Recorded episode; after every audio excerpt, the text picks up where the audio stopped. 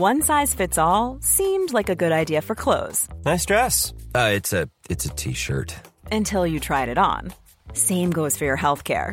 That's why United Healthcare offers a variety of flexible, budget friendly coverage for medical, vision, dental, and more. So, whether you're between jobs, coming off a parent's plan, or even missed open enrollment, you can find the plan that fits you best. Find out more about United Healthcare coverage at uh1.com. That's uh1.com.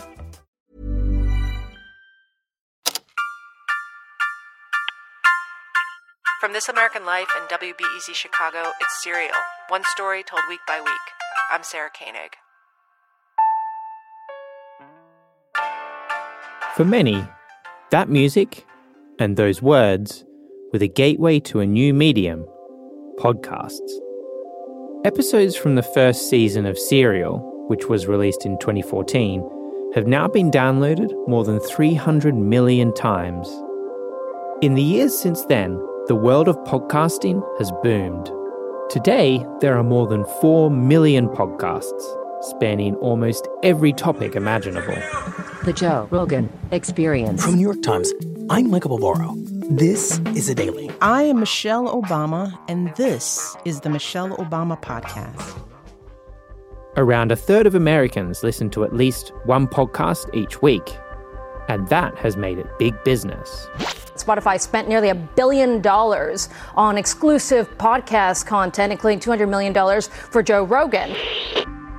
As listeners tuned into podcasts, businesses like Spotify poured in money, as its chief executive, Daniel Ek, explained to investors last year. We saw such a significant opportunity to expand our platform and our audience, so we decided to go aggressively after podcasting. Now, Spotify and others are pulling back as the industry grapples with overinvestment and a long tail of shows that are struggling to make money. So, what does the future hold for the business of podcasts?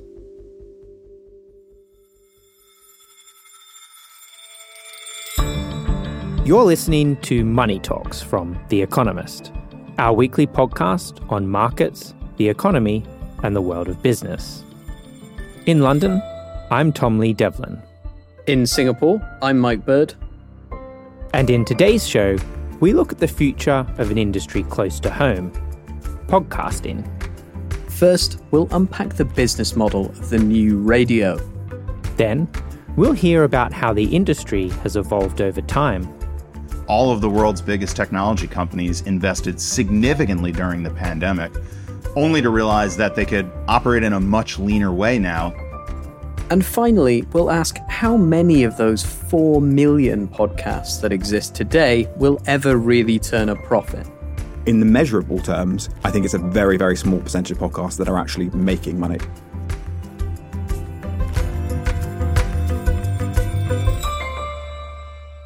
Hey, Mike. Hey, Tom. So, uh, any idea where Alice is today? So the official line is that Alice is off in LA schmoozing with the bigwigs at the Milken conference. But I can't stand that up. That's what she says. I haven't corroborated it. So sadly, she can't join us this week. Uh, sounds like a tough life for our, our Wall Street correspondent. Well, this week on the show, we are going meta, as the kids say, with a business podcast on the business of podcasts. So, Mike, what are some of your favorite shows other than all the ones The Economist produces, of course? So, yeah, if you rank all of the ones The Economist produces first, I hate to admit on air that there are other podcasts at all, to be honest. I do enjoy Odd Lots from Bloomberg. There's a, an economist called David Beckworth who does a podcast called Macro Musings. I very much enjoy that one as well. I've been known to dip into some sort of non business and economics podcasts, listen to a bit of Chapo Trap House in my time. You may be able to tell there's some slightly different tastes in my household as to our audio consumption, but I quite enjoy it. You know, it, it's nice to get a bit of variety. What are your go to podcasts? Well, there's a few shows that I listen to for work. So, Acquired and Business Breakdowns, kind of long form business podcasts. But for fun, my wife has also gotten me into a BBC podcast called You're Dead to Me. Uh, which is this kind of mashup of history and comedy, which I'm happy to recommend. But the reason I wanted to spend an episode on this industry is that podcasting has gone through an incredible phase of growth as a medium over the past few years. Uh, one way of looking at that is ad revenue. So, ad revenue in the industry grew from a little over $100 million in 2015 to somewhere near $2 billion last year. Now, that's still only about 1% of online advertising as a whole, but it's growing very rapidly as a share. And podcasts are particularly popular among younger people which hints at a bright future ahead for the medium. So, 67% of American adults aged between 18 and 29 listened to at least one podcast in the past year, compared to 49% for all adults. And that's according to research from Pew. I don't know about everyone else, but even 1% to me sounds like a lot in the scope of how large online advertising actually is. It's clear that podcasting has gone through this massive growth spurt. Can you help us understand a little bit about how the business itself is actually structured? It seems to have evolved into a slightly more sort of complex beast than people might think. Yeah, so obviously the most important link in the chain where it all starts is people like you and me, Mike, and Alice when she shows up as well. We are what they call the creators in the industry. And sometimes creators operate on their own, sometimes, like us, they operate as part of a media company like The Economist. And sometimes they're backed by production companies like Pushkin Industries or Wondery or Gimlet, which is a company that Spotify bought a few years back. And there's a couple of ways that creators make money from podcasts. If you're listening to Money Talks, you'll hear some ads at the start, in the middle, and at the end of the podcast. That's one source of revenue. The other is that some podcasts also charge listeners a subscription fee. Okay, so that explains the sort of creation side, a little bit about how podcasts are generated in the first place. What about the sort of publishing side of it? How are podcasts then released into the wild? Yeah, so next you have what are called hosting companies like Acast or Captivate or Buzzsprout, and they do a few things. One is that as the name suggests, they take your audio file and they host it online. They also act as a kind of middleman with advertisers, taking the ads that companies want to sell and placing them into the right podcasts. And they also provide tools to help with other types of monetization, like subscriptions and also some analytics as well. So many of our listeners will be hearing this podcast on Spotify or Apple Podcasts or Amazon's Audible. Where do they fit into all of this? Yeah, so the kind of final stage here is the streaming platforms. And what they do is they aggregate all of these podcasts and make them available to listeners, whether that's through the Spotify app or the Apple Podcasts app or the Audible app. Confusingly, those tech firms have also increasingly moved upstream, though. So Spotify is a good example of that. They also bought an integrated podcasting technology company called Anchor, and that effectively turned Spotify into this kind of one stop shop for podcasts. Apple and Amazon, they've also gotten into their own original podcasts as well. Got it. But we've also seen some of the heat coming out of all of this, right? Not money talks, obviously, because we are the ironclad value stock of the podcasting world. but I've read in recent months that Spotify and Amazon have both scaled back their investment in the industry. So are we looking at a sort of plateau? Well, that's the debate. And there are optimists who argue that the industry has gone through a big investment phase that's really positioned it for the next stage of growth. And there are pessimists who point to some of the limitations of podcasting as a medium. To start the debate, I wanted to talk to Michael Mignano, who was one of the co founders of Anchor, which Spotify acquired, and then became head of Spotify's podcasting business and is now a partner at Lightspeed Ventures.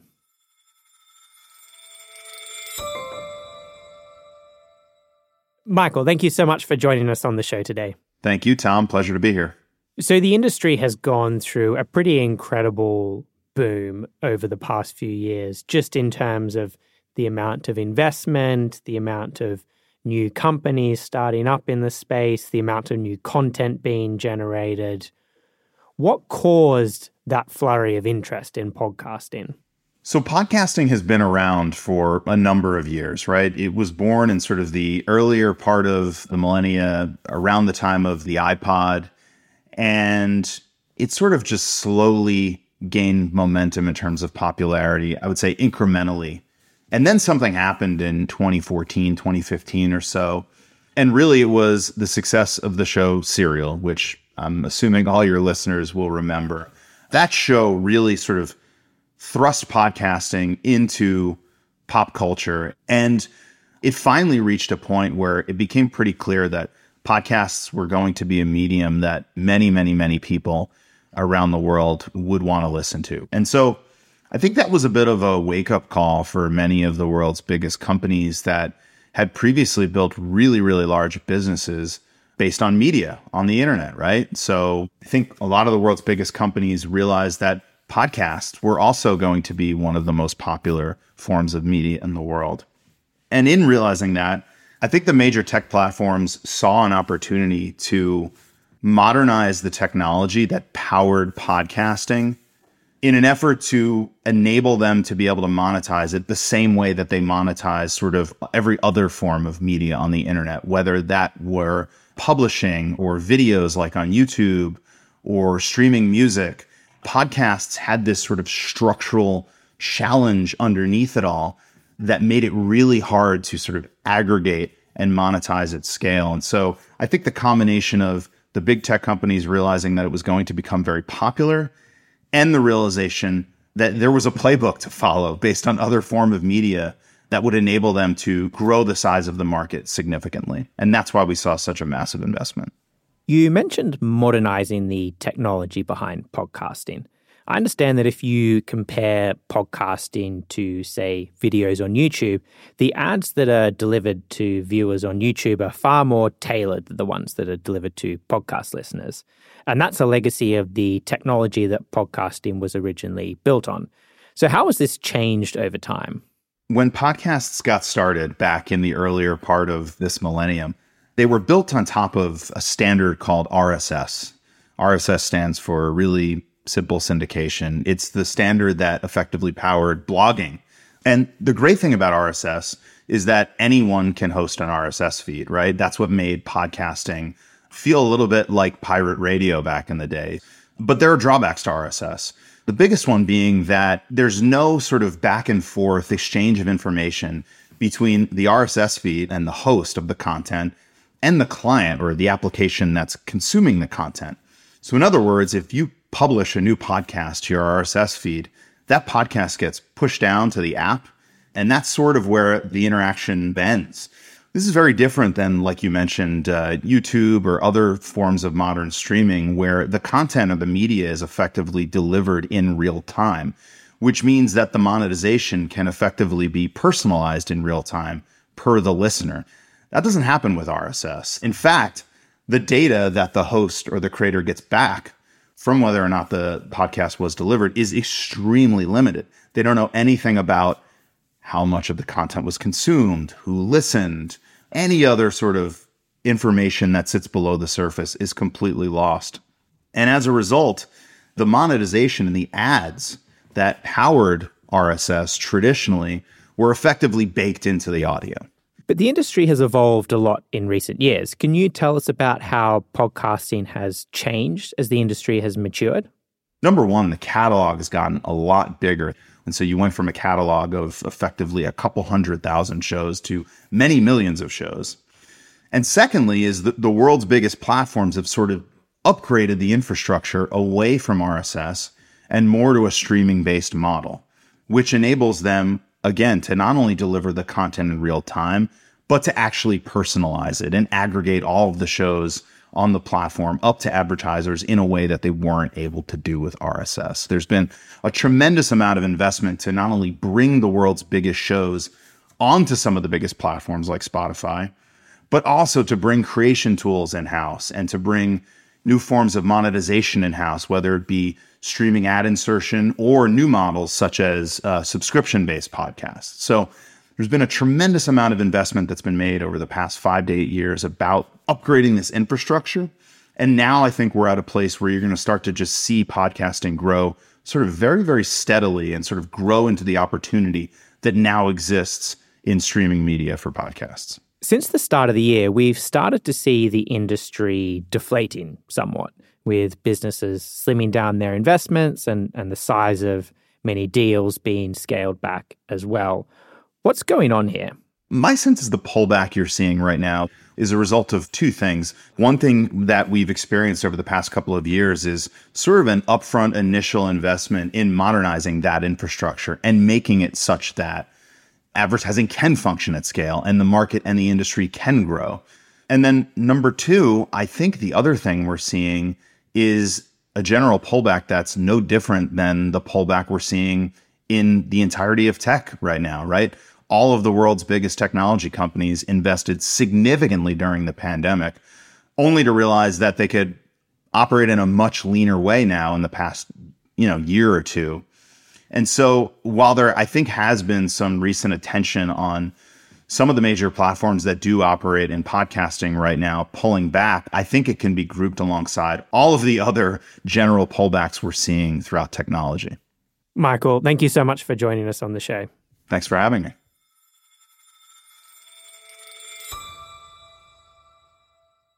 Well, Michael seems pretty optimistic to me. If he's right, that all sounds like good news for money talks. But what's your read so far, Mike? Yeah, I think I'd be inclined on the face of it to agree with him on the fact that we've seen a sort of general pullback in everything relatively new, trend wise or technology wise over the last year or 18 months. And that's mostly financial cycle thing. And it doesn't really speak too much to the merit of the product. You know, that hits sort of everything that's worthwhile or less worthwhile. And I think it's hard not to view audio and podcasting as a sort of massive secular trend.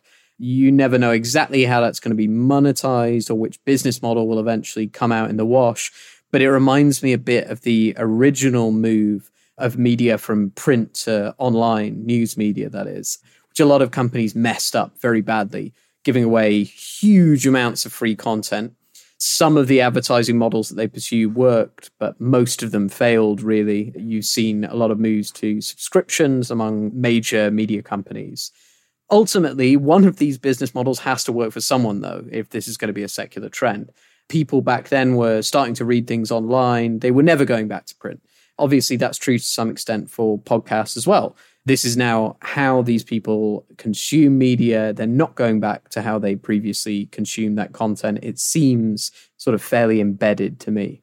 Yeah, this question of how you best monetize podcasts is a really interesting one. And I agree with you that these secular shifts in how people consume content, whether that's reading newspapers or whether it's online streaming of TV and music, they seem to eventually coalesce around a sustainable business model given enough time.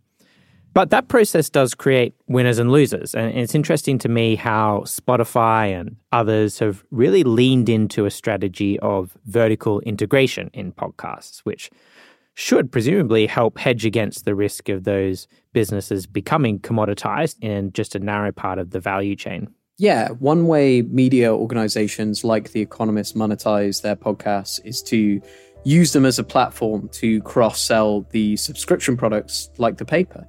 Speaking of which, I'm looking forward to reading our piece on green resource nationalization in this week's paper, following Chile's decision to nationalize its lithium. Latin American nationalization of natural resources is this sort of reliable staple of every commodity boom. Sometimes it's seen as a signal of the very top of a commodity boom. So I'm really keen to hear what it means now for the energy transition generally. Tom, what about you? What are you looking forward to in this week's print coverage? I'm looking forward to reading a piece by our colleague Tom Wainwright on the potential for AI to disrupt journalism. There's, of course, been a lot of discussion around generative AI over the last few months, sparked by the appearance of ChatGPT last November. And since then, we've seen a flurry of new startups and also established companies, whether it's Microsoft or Adobe, integrating generative AI into their existing product lineups. There seems to still be a lot of unanswered questions here, particularly around reliability, but there's certainly a lot of momentum around this new technology. Hopefully, not too much momentum, or else uh, you and I might be out of a job soon, though, Mike. This feels like a very sort of meta week in Economist coverage. We've got the podcast on the business of podcasts, we've got the print coverage on AI destroying journalism. We're talking about ourselves quite a bit. But listeners can read those pieces and more for absolutely nothing by going to economist.com slash podcast offer for a month's free subscription. That's if you're not a subscriber already. And after the break, we'll hear a much bleaker view of where the podcast industry is heading.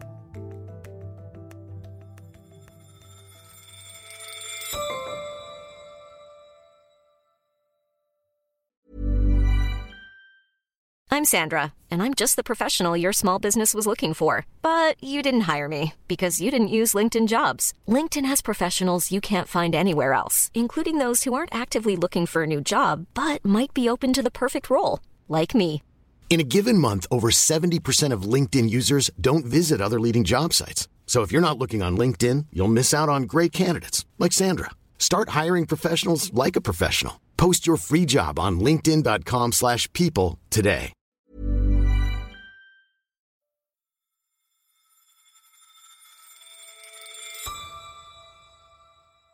Before the break, we heard a fairly upbeat assessment of the state of the podcast market from the man who used to lead podcasts for Spotify. But not everyone is so bullish. Nick Hilton, a podcast production company founder and industry consultant, gave his assessment of the industry in a blog entitled 2022 The Year That Podcasting Died. I spoke to Nick to find out why he's so gloomy.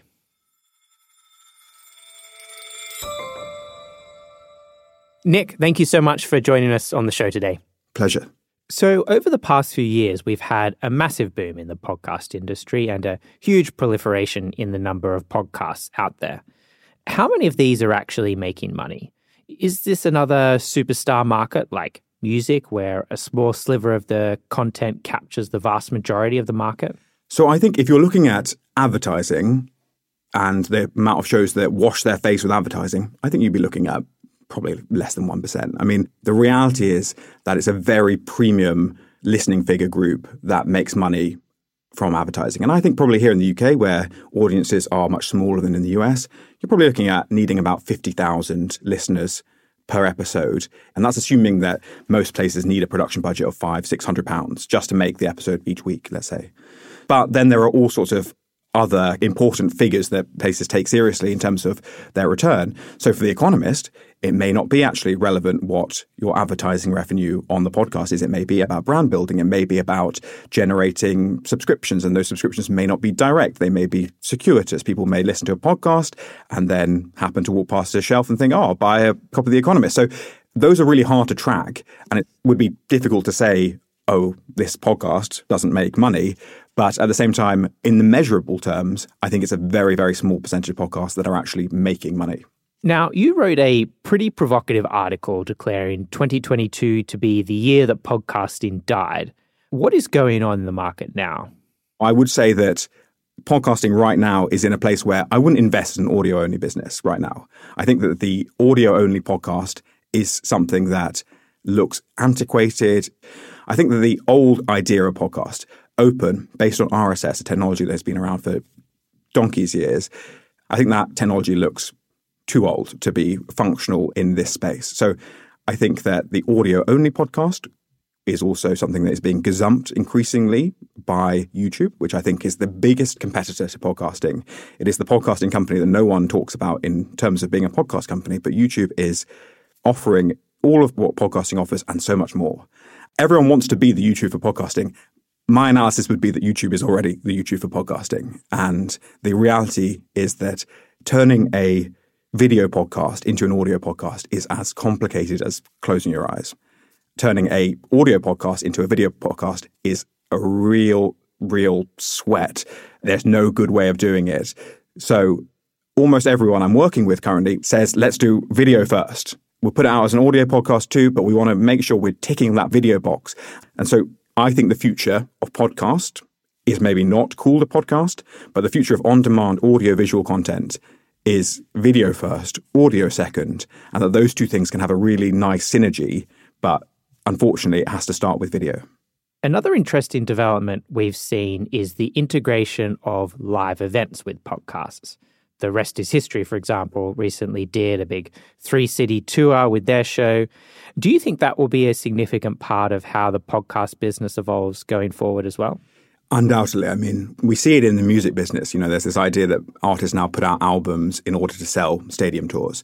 And that's been because revenue through streaming has reduced to such a pittance that actually ticket sales, where you can still charge 60, 80, 100 quid, that's where you can get a bigger slice of the pie. So definitely Rest is History and Rest is Politics are a really good example of the fact that they can generate a huge amount of money through advertising, but in one night, but they can make several times that just by performing at the Albert Hall or wherever. And loads of podcasts are doing these live events, and not least because they just record the audio and they put it out as an episode too, and they get all the advertising revenue. So for them, it's a total win win.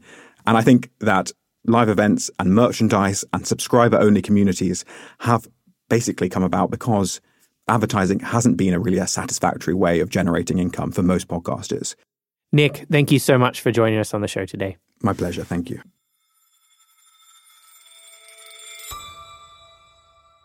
So, Mike, what do you make of what you've heard? Should we uh, tell Alice to stay in LA with her big wigs because the podcasting gig is doomed to fail? So, I think this all gets directly to the point about different media models and how they managed with the shift to people consuming things digitally more broadly. What you definitely did see, which I think Nick is hinting at here, is economies of scale developed and there was a lot of consolidation think of the proliferation of digital media companies slightly over a decade ago, and then think about how many of them you can name that are really left functioning now and how many you've seen go through the wall, basically. Even more so, think about how many media companies right now operate on the basis of a single way to produce and consume media, a single sort of revenue stream. This is all getting very meta again, but obviously you're listening to an economist podcast right now Tom and I will finish this up and we'll get back to our day jobs writing for the paper. At some point this week or this month, we might moderate a panel for our events team. We might write newsletters for the newsletters we've launched in the past few years. We'll do something for Espresso, our daily news app. Now, they're not paying five people. There's not five companies producing this, but you get five products there and a range of subscription money and advertising revenue from it. So, yeah, I think you're going to see this sort of bifurcate into two models your personality centered podcasts, where you're building up an audience that'll happily stump up for subscriptions and tickets to see live shows and all sorts of other accessory items. And then a lot of others that are part of large and diversified media businesses. And that shouldn't be a surprise, really, any more than it was a surprise when the sort of pure digital media companies trying to operate solely on advertising couldn't actually make that much money either. It's a really interesting point, and it very much builds on what Nick was saying about integrating podcasts into a wider web of media, whether that's video or live events, or for a company like us, traditional print media. And what you're doing there is you're leveraging your assets, whether that's content or whether it's personality, in multiple different ways to make the economics work. And podcasts are, are clearly a medium that resonate for a lot of people, a lot of whom you might never have been able to reach any other way. And so that allows you to pull in a much larger potential customer base than you otherwise might have to make use of those assets. With that, it is time for us to pivot to our stats of the week. Mike, what have you got for us? So I will say that we've got a little note here to pause for Alice's stat of the week, but Alice is evidently too good for us now and she hasn't sent a stat in. So make of that what you will about her level of commitment to money talks in general. Getting a real grilling today. My statistic of the week is negative 40%. I wanted to go for something close to home, a real sort of Southeast Asian data point, and it is the price of durian in the Mekong Delta which has plunged 30 to 40% per kilogram since early April. This is apparently down to a lack of Chinese demand. And we're specifically talking about RI6 durian. Now, I will admit, this isn't one of the markets I actually follow very closely. I don't know what the lack of Chinese demand signals here. Don't know whether that's a signal about the production or the consumption side of the Chinese economy. Some China economists should get into that and get in touch with us to let us know what's going on. Sorry, so what is RI6 durian exactly? RI6 durian is a fairly strong and sweet tasting durian, as I understand it.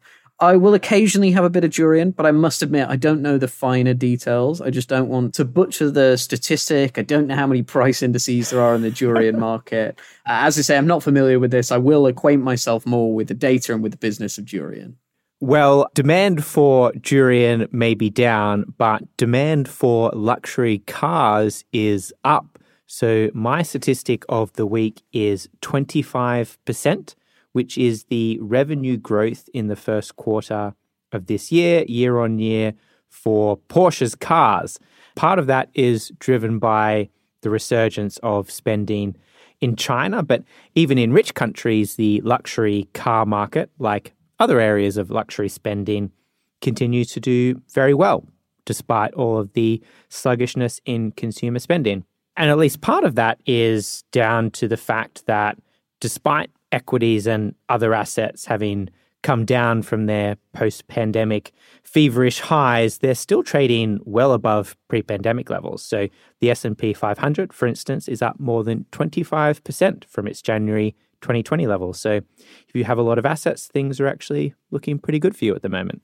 So that's reassuring if you're feeling really squeezed by inflation to know that the median guy buying a Porsche is feeling just fine. It's reassuring in these troubling times.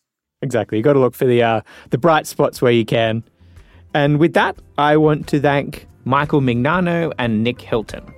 And thank you for listening to Money Talks. Don't forget to rate and review us wherever you get your podcasts. And you can always write to us at podcasts at economist.com. Today's show was produced by Dan Asher, Marie Keyworth, and Lawrence Knight.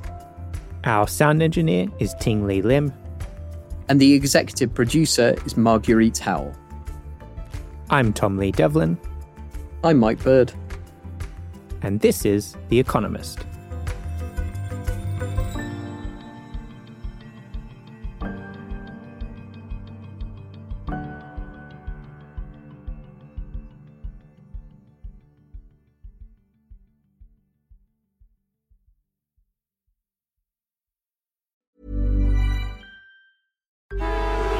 Traffic jams, tailgating, pileups. Ugh, the joys of driving. How could it get worse? The federal government wants to have a say in what you drive. That's right. The Biden administration's EPA is pushing mandates that would ban two out of every three vehicles on the road today. Don't let Washington become your backseat driver. Protect the freedom of driving your way. Visit EnergyCitizens.org. Paid for by the American Petroleum Institute.